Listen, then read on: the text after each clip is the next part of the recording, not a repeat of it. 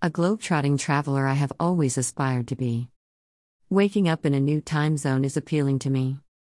Unique travel experiences I'd love to accumulate. To make more versatile my limited palette. Since my dreams of travel and schedules were widely divergent, my travels were fast paced, it was my intent to sample as much of as many places as I could. Leisurely, relaxed vacations I never understood running from one tour to another, grabbing food on the go.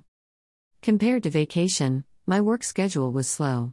Not that I did not enjoy my busy vacation. The novelty of experience was enough motivation.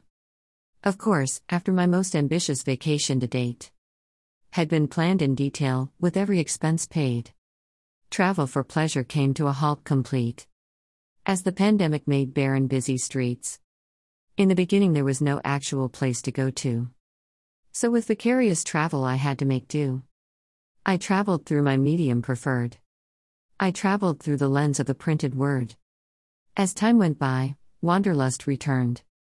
So, whenever for a new experience we yearned, we would drive to state parks that happened to be surprisingly abundant in our vicinity.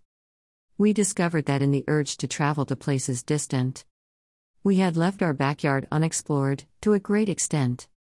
Within few hours' drives, we had mountains and the sea. We enjoyed the bounty of nature unhurriedly. Packed picnic lunches to enjoy after a hike. This slow pace of travel I've now begun to like. When I am ready to fly to distant lands again, slow travel shall be my new refrain.